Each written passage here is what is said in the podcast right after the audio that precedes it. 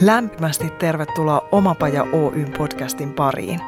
Minä olen Pia Koponen, yksi Omapajan valmentajista ja tämän podcastin emäntä. Mottonamme voisi olla tämä. Jos se on ylipäätään mahdollista, se on mahdollista myös sinulle. Oletpa hakemassa tai tekemässä töitä, oletpa missä kohdassa omaa polkuasi tahansa, tämä on sinulle. Tervetuloa mukaan! Viime jaksossa puhuttiin sosiaalisen myynnin kuningattaren, valmentajan, myyjän, yrittäjän ja Bonfire Agencyn uusien liiketoimintojen ja ajatusjohtajuuden ohjelmien johtajan Laura Pääkkösen kanssa sosiaalisesta myynnistä. Pääsimme tuolloin kiinni perusasioihin, eli mitä se sosiaalinen myynti oikein tarkoittaa ja miten sen kanssa kannattaa aloittaa. Tänään pureudutaan tarkemmin myyntiprosessiin, brändäykseen ja sisältömarkkinointiin ja tästä se kuule lähtee. Poimithan Lauran vinkit talteen. Käydään pikkasen tota myynnin vaiheita läpi. Väännetään siitäkin vielä rautalankaversio. Eli ensin tietysti luodaan sitä asiakaskuntaa ja tullaan näkyväksi sen oman osaamisen kanssa. Sä tuossa jo väläytit, että tietenkin minkä kokoisista kaupoista on kyse, niin se vaikuttaa siihen, miten homma etenee. Mutta jos vedetään siitä oikein semmoinen karrikoitu versio, niin mitkä ne vaiheet siellä on hyvä ymmärtää? Joo, ehdottomasti. No tietenkin, no hirveästihän on erityyppisiä niin kuin, myynnin ja osto, ostoprosessin malleja olemassa on aidaa ja niin eteenpäin. Mutta jos vedetään ihan rautalankaversio, niin tietenkin siinä on alkuun se kiinnostuksen herättäminen. Eli ihan siellä prosessin alkupäässä. Ja se tarkoittaa vaan sitä, että nyt jos mä puhun nimenomaan vaikka yrittäjän näkökulmasta ja myyjän näkökulmasta, niin se, että ymmärrät, että missä ne sun asiakkaat on, missä kanavissa, niin tokihan jos haluat hyödyntää nyt kaikkea tätä itse, niin olet siinä kanavassa myös. Ja nyt jos mietitään taas vaikkapa sitä LinkedInia, niin tarkoittaa sitä, että äm, sinun kannattaa olla aktiivinen ja näkyvä ja tehdä itsestäsi kiinnostava. Puhutaan me sitten ajatusjohtajuudesta tai edelläkävijyydestä tai suunnannäyttäjyydestä, mikä se sana onkaan, niin kannattaa asettaa myös tavoitteet korkealle siinä mielessä, että, että haluaa päästä esille sieltä kaikesta metelistä, mitä siellä myöskin on niin ihan siellä alkuvaiheessa kiinnostuksen herättäminen ja konkreettisesti sehän on sitä, että tekee vaikka nyt LinkedIn-postauksia ja mistä tekee niitä? Niin tekee jo ilman muuta semmoisista teemoista, mitkä saattaa sitä sun asiakasta kiinnostaa, mitkä on semmoisia ylätason teemoja, mitkä liittyy vaikka sun omiin palveluihin, mutta myös tämmöisistä yleisistä asioista, mistä paljon LinkedInissä puhutaan tällä hetkellä.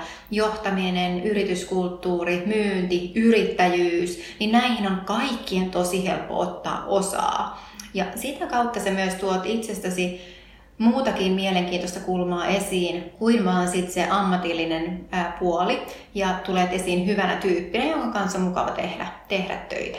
Eli kiinnostuksen herättäminen. No mutta sitä kautta sitten, niin ää, kun sinusta jää vahva muistijälki siihen asiakkaaseen, eli pääset asiakkaan top of mindiin, kun sillä asiakkaalla tulee se tarve, niin hänelle tulee, että ahaa, okei, se Piahan olikin muuten, se puhuu tosi paljon tästä asiasta että tota, minäpäs olen Piaan yhteydessä t- tässä hetkessä, niin se parhaassa tapauksessa se prosessihan etenee juuri näin. Ja sitten asiakas on yhteydessä sinuun, sovitte tapaamisen, sä laitat hänelle LinkedIn-kontaktipyynnön vaikka vähän etukäteen ennen tapaamista, pystyt hakemaan tietoa hänestä, ja kasvattaa sun omaa asiakasymmärrystä tästä asiakkaasta ennen, ennen kuin te edes tapaatte ja keskustelette lisää. Ja sitten sä tunnet jo vähän sitä asiakasta ja saatat jo saada selville, että mitkä häntä raivaa tai jopa ihan vaikka tietoa jostain harrastuksista ja mielenkiinnon kohteista, mitä voi niin kuin fiksusti käyttää siinä jo ensimmäisessä myyntitapaamisessa. Että ei tietenkään me kertoa asiakkaalle, että hei, et kävipä stalkkaamassa sut ihan läpi kotaisin, vaan, vaan että, että fiksusti sitten käyttää vaikka sitä tietoa, että jos tämä on nyt vaikka kova lätkäfani tämä asiakas tai muuta, niin sellaista. Paitsi tämän haastattelun jälkeen kaikki tietää, että me stalkataan etukäteen, vaikka ei sitä sanottaisi. Eli Veijahen siis pakko puhua myös aiheesta, jota sä käsittelet siinä kirjassa, eli henkilöbrändäyksestä ja asiantuntijabrändäyksestä, eikö vaan? Ne liittyy tähän tosi paljon, että on itse kirkkailla selkeillä vesillä näiden kanssa. Mutta avaatko vielä, mitä eroa näillä kahdella edellä mainitulla on, henkilöbrändäys ja asiantuntijabrändäys? Ehdottomasti. Ja nyt mäkin paljon puhun tietyillä, niin kun, käytän myös näitä sanoja, mä puhun ajatusjohtajuudesta ja se voi vähän mennä sitten se, sekaisin, niin kun mä tiedän, että vastaanottajan mielessä, että no mi, mi, mikä se nyt olikaan ja, ja tota, miten tämä eroaa, eroaa niin toisesta, mutta että sama, saman asian äärellä me joka tapauksessa nyt ollaan. Mitä termiä sitten käyttääkään, että, että ne on enemmän niin tämmöisiä mielipidekysymyksiä, miten me itse määrittelen nämä asiat.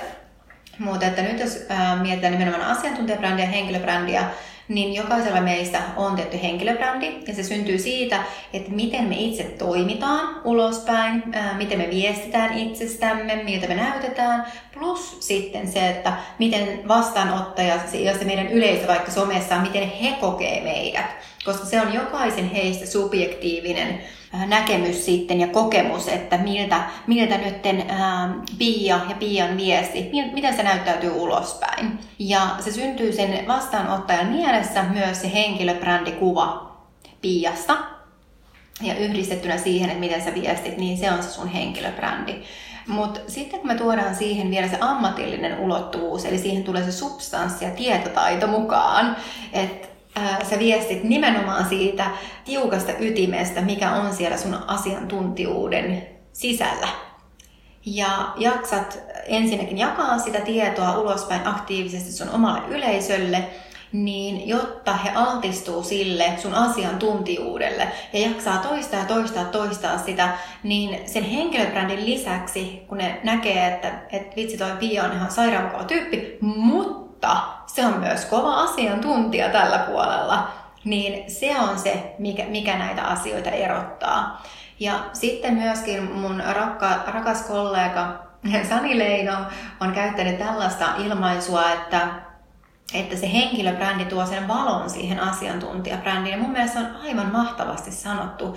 Eli sellainen hajuton ja mauton tai ihan tiukasti siinä asiaroolissa oleva henkilö, niin se voi olla vähän jopa pelottava tai he, vaikeasti lähestyttävä, joten jos pikkusen tuot jotain persoonaa ja pehmeyttä tai huumoria tai jotain siihen, omaa siihen sun ammatillisen rooliin, niin se tuo sen valon siihen.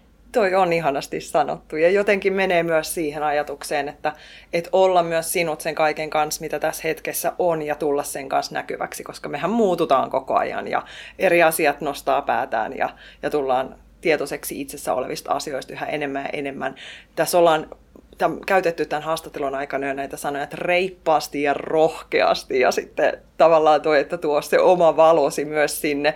Nämä on aika isoja asioita aloittelevalle yrittäjälle, jota vähän jänskättää ehkä. Miten sä oot selättänyt nämä vaiheet omalla polulla? Ne on isoja asioita ja mä just mietin tätä asiaa asiaa, että vaikka mä tosi paljon ää, käytän isoja sanoja ja puhun ajatusjohtajuudesta ja että, että kannattaa nyt ottaa se oma tila, niin haluan sanoa tähän disclaimerin, että vaikka mä haluan rohkaista tähän ja se mun retoriikka on, on tällaista, niin eihän kaikki, joka ikinen meistä ei voi eikä tarvii olla ajatusjohtaja. Että vähempikin riittää ilman muuta kaikista tärkeintä on, että lähtee ottaa ne ekat askeleet, tunnustelee, että, että miten muut puhuu, mikä on se mun tapa, mistä minä haluan puhua, mistä mun yleisö haluaa puhua, löytyykö sieltä jotain yhteistä, miten minä viestin, mikä on se mun sävy, millä minä puhun ja keskustelen näissä kanavissa niin se on se tärkein juttu. Että ei missään nimessä jokaisesta ei tarvitse tulla sen oman toimialansa kirkkainta tähteä. Että voi olla vähän pienempikin tähti sitten siellä taivaalla sen pohjan tähden vieressä. Itse silloin, niin kun mä lähdin, lähdin tähän, niin siitähän on jo niinku vuosia. Mutta että Mä muistan, kyllä mullakin varmasti oli enemmän tai vähemmän niitä pelkoja, mitkä on yleisimmät pelot, mitkä liittyy tähän. Eli kolme yleisintä pelkoa löytyy aina kaikilta. Ähm, tai ainakin joku näistä. Se on ensimmäinen aina se, että mokaanko minä itseni, mokaanko minä työnantajani, jos tekee toisia töitä. Tai kolmas, onko minulla mitään uniikkia sanottavaa. Ja voi hyvät ihmiset siellä nyt, kaikki, jo, juuri sinä, joka kuuntelet tätä, minä voin luvata sulle, että sulla on taatusti uniikkia sanottava. Kukaan ei ole täysin samanlainen kuin sinä, sinun historialla, opiskelutyökokemuksella, sillä mitä sä oot kokenut sun elämässä ylipäätään, niin, ja minkälainen se sun polku on ollut. Sinä olet niin uniikki ihminen, että sulla taatusti on sanottavaa, mitä kellään muulla naapurin Pertillä tai Marjatalla ei ole. Eli ehdottomasti se on vaan kysymys siitä päätöksestä. Just näin. Ja se on ihanaa. Meillä oli Tomi Kokko vieraana aikaisemmassa jaksossa, niin hän myös puhui tästä, että aloita ennen kuin olet valmis. Että sitä, sitä hetkeä ei kannata jäädä odottelemaan. Ei, eikä motivaatiota missään nimessä. Että se on vaan, että Okei, okay, unohdetaan myös motivaatio. Joo, sitoutumista siihen omaan juttuun.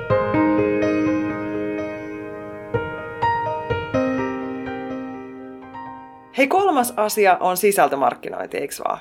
Mitä meidän on hyvä tietää ja ymmärtää siitä? Kyllä, joo. Sisältömarkkinointi ja, ja oikeastaan nyt voidaan tietenkin erottaa vielä siitä se, että mitä on se, mitä sä itse tuotat, vaikkapa ihan näihin somekanaviin omia, omia sisältöjä, tai että tarkoittaako ne sitten, että jos sulla on vaikka jotkut omat kotisivut, ja sä kirjoitat sinne vaikka blogia tai tuotat sinne videosisältöä, erilaisia oppaita, vinkkejä ja niin edelleen. Ja sitten on tosiaan tämä niin some, somepuoli.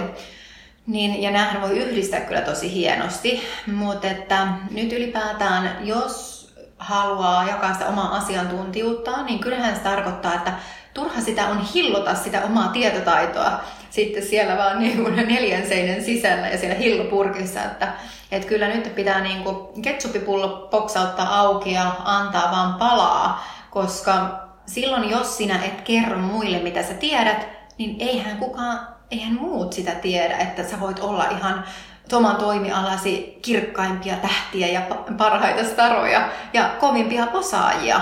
Niin sen takia äh, ehdottomasti ja sun omalle yleisölle ja verkostolle ja kaikki mitä sä tiedät ilmaiseksi. Anna palaa. Ja tää on semmonen aika jännä asia, että et välillä tätä vähän haastetaan, että no mitä sitten, mutta missä ne asiakkaat sitten maksaa, että jos ne saa kaiken tiedon ilmaiseksi. No, Kyllä ne vaan maksaa. eli, tota, eli koska asiakashan ei tiedä, että hän on saanut vielä kaiken tiedon ilmaiseksi. Ja mä itsekin toimin sillä tavalla, että ehdottomasti jos mä tarvitsen johonkin asiaan liittyen tietoa, mä menen herkästi Googleen. Vaikkapa nyt meillä oli yhtenä esimerkkinä tuossa taas, me hankittiin uutta CRM-järjestelmää meille ja mietin, no mikähän olisi paras. Ja toki mä keskustelin vertaisten markkinointi päättäjien kanssa. Sitten mä googlasin asiaa ja Googlen kautta päädyin sitten ihan kotimaisiin blogeihin tästä aiheesta tai suomenkielisiin blogeihin. Ja tota, sitä kautta tiettyjen toimijoiden piiriin mä huomasin, että okei, että heillä on blogeja tästä näin paljon, heillä on videosisältöä ja mä opin ihan valtavasti. Niin kyllähän se teki jo vaikutuksen, että hei näiden on pakko tietää, missä nämä puhuu. Ja tota, sen lisäksi, että kotisivuille ää, li, ää, kerätä sitä tietoa, niin sen lisäksi myös kannattaa muistaa, että, että tota, ne kotisivut ei ole autuaksi tekevä, jos sulla ei ole sitten väylää, että miten sä ajat liikennettä sinne sun kotisivuille. Ja silloin kun mä olin aikoinaan yhdessä yrityksessä myymässä äh, tämmöisiä niin hakukoneoptimointia, maksetun hakusanomainen palveluita, niin mä muistan, että meillä tota, olisikohan ollut toimitusjohtaja tai joku muu käytti tämmöistä hyvää vertauskuvaa, että äh, niin kuin hakukoneoptimoinnista ja että kotis, äh, kävijäliikenteen ajamista kotisivuille silloin, että äh, ajatellaan, että jos Topi Sukari, kun se rakennutti tuon Ideaparkin Lempäälään aikoinaan. Eli valtavasti investoitiin sinne keskelle peltoa rahaa ja tehtiin iso pytinki ja ja tota, paljon kauppoja siinä, mutta mitäs jos Topi Sukari, no ei ole Topi, mutta kuitenkin viranomaiset, niin, jotka päättää niin, että mitäs jos olisi unohdettu sitten sinne rakentaa toi ramppi siitä moottoritietä. Eli autot olisikin pahtanut ohi, olisi ehkä just nähnyt, että hei tuolla saattaa olla jotain kiinnostavaa, mutta kukaan ei olisi päässyt eikä älynnyt mennä sitten sinne, kun ei ole opasteita eikä väylää, millä ohjataan niitä kävijöitä sinne ideaparkkiin. Niin tässä on ihan sama ajatus. Eli sun pitää muistaa sitten, että kun sulla on valtavasti sitä hyvää sisältöä siellä kotisivuilla, niin muista, että on se maksettu mainontaa, mutta etenkin, niin varsinkin jos olet pienyrittäjä ja on budjetti tiukassa, niin hei, nämä muut somekanavat, sun omat profiilit toimii aivan valtavan hyvin tähän, että muistat vaan siellä tosi toistuvasti, niin jakaa näitä sun sisältöjä ja herättää keskustelua näiden avulla.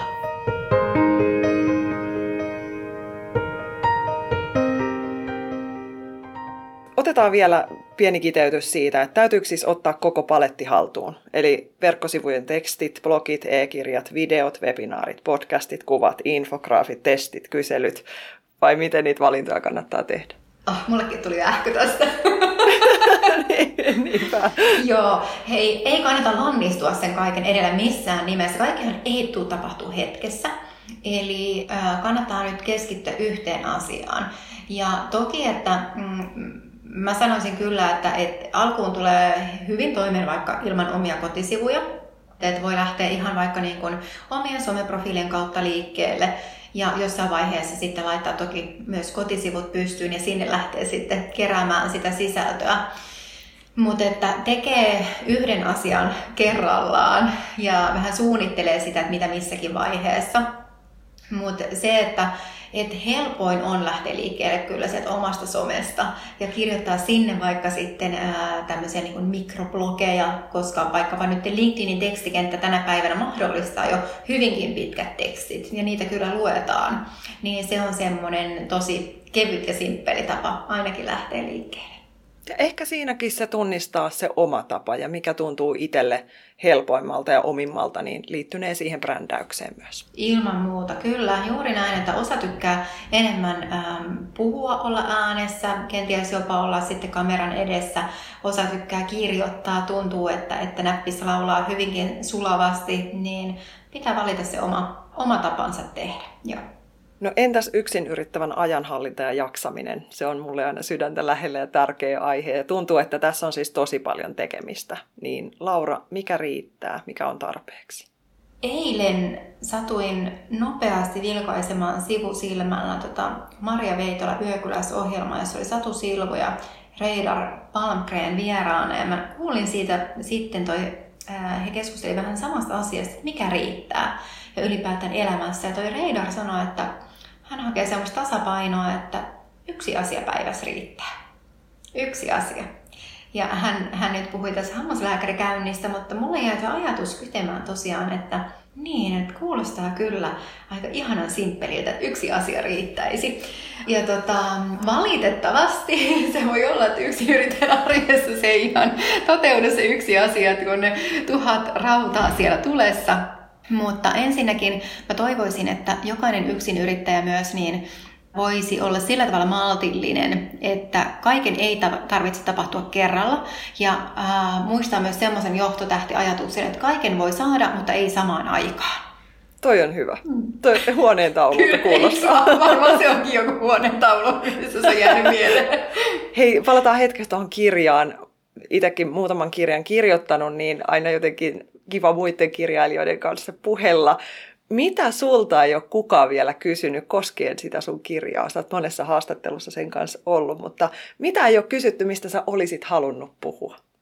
Varmaan tuosta asiakaskokemuksesta ei niinkään, mikä liittyy siihen. Ja, ja tota, se on semmoinen asia, että, että sekin on lähtenyt oikeastaan tuon kirjan kirjoittamisen jälkeen, niin asiakaskokemuksesta on lähdetty puhumaan enemmän ja siitäkin on tullut sit vielä enemmän julkaisuja ja kirjoja. Se on sellainen asia, että miten se asiakaskokemus linkittyy sitten siihen myyjän prosessiin, eli se ostoprosessi ja myyntiprosessi, miten ne linkittyy toisiinsa ja se hyvä asiakaskokemus. Miten ne siis linkittyy, Laura, toisiinsa? no, nehän on erottamaton osa tietenkin, että et nythän mä oon kirjoittanut ton kirjan hyvin niin kuin myyjälähtöisesti ja myyntiprosessilähtöisesti, mutta kyllä ihan yhtä lailla se, että tulee ymmärtää sitä asiakkaan polkua, että miten se asiakas haluaa ostaa ja miten se asiakas haluaa hoitaa, hoitaa sen koko oman ostoprosessinsa niin se on yhtä tärkeää ja vielä tärkeämpikin, jotta kasvattaa sitä omaa asiakasymmärrystä siitä. Ja toki nyt se onnistuu myös näitä kanavia pitkin sitten, että kiitos nyt somekanavien, niin kun ne asiakkaatkin on siellä somessa, niin pystytään sitten sitä omaa asiakasymmärrystä kasvattaa sitä kautta. Onko sulla rautasta vinkkiä siihen, että miten pitää siitä asiakkaasta sen ostotapahtuman jälkeen huolta. Mä tunnistan, että siinä on ollut mulla aikanaan se akilleen kantapää, että kaikki on, myynti on mennyt hyvin, keikka on mennyt hyvin, mutta sitten kuinka pitää siitä asiakkaasta sit huolta sen jälkeen? No joo, ehdottomasti tietenkin, että olla ö, aktiivinen asiakkaaseen päin ja toki ihan siis käytännössä sillä, että että on nyt merkannut kalenteriin, että milloin viimeistään on asiakkaaseen päin yhteydessä kyselee kuulumisia, mutta kuten sanottua, niin nyt perinteisten puhelimen ja sähköpostin lisäksi niin toi some on siinä hyvä, että sekä LinkedInin Sales-navigaattoriin tähän maksullisen työkalun kautta tai Twitterissä tekee tämmöisiä listoja itselleen ää, asiakkaista, niin kun tuntuu, että se Twitter-fiidi tai linkkari-fiidi aina vilistää siinä silmien edessä hurjaa vauhtia ohi, niin ne asiakkaat ja asiakkaiden viestit hukkuu sinne. Eli jos haluaa olla kartalla siitä, että mitä asiakkaille kuuluu, niin sitten järjestää vähän erityyppisiin listoihin, suodattaa niitä, eli niihin pääsee aina nopeasti käsiksi päivittäin, että jos on vähän kiireisempi päivä, ehtii laittaakin vaan se muutaman minuutin, niin nappaat vaikka Twitterin puolelta sen sun asiakaslistan ja katsot, jahas, että mitä se nyt Marjatalle kuuluu?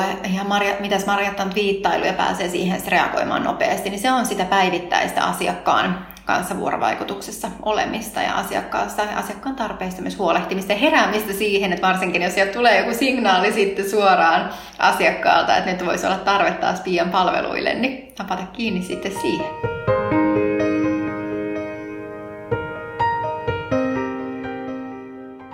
Laura Pääkkönen, millaista maailmaa sä olet luomassa?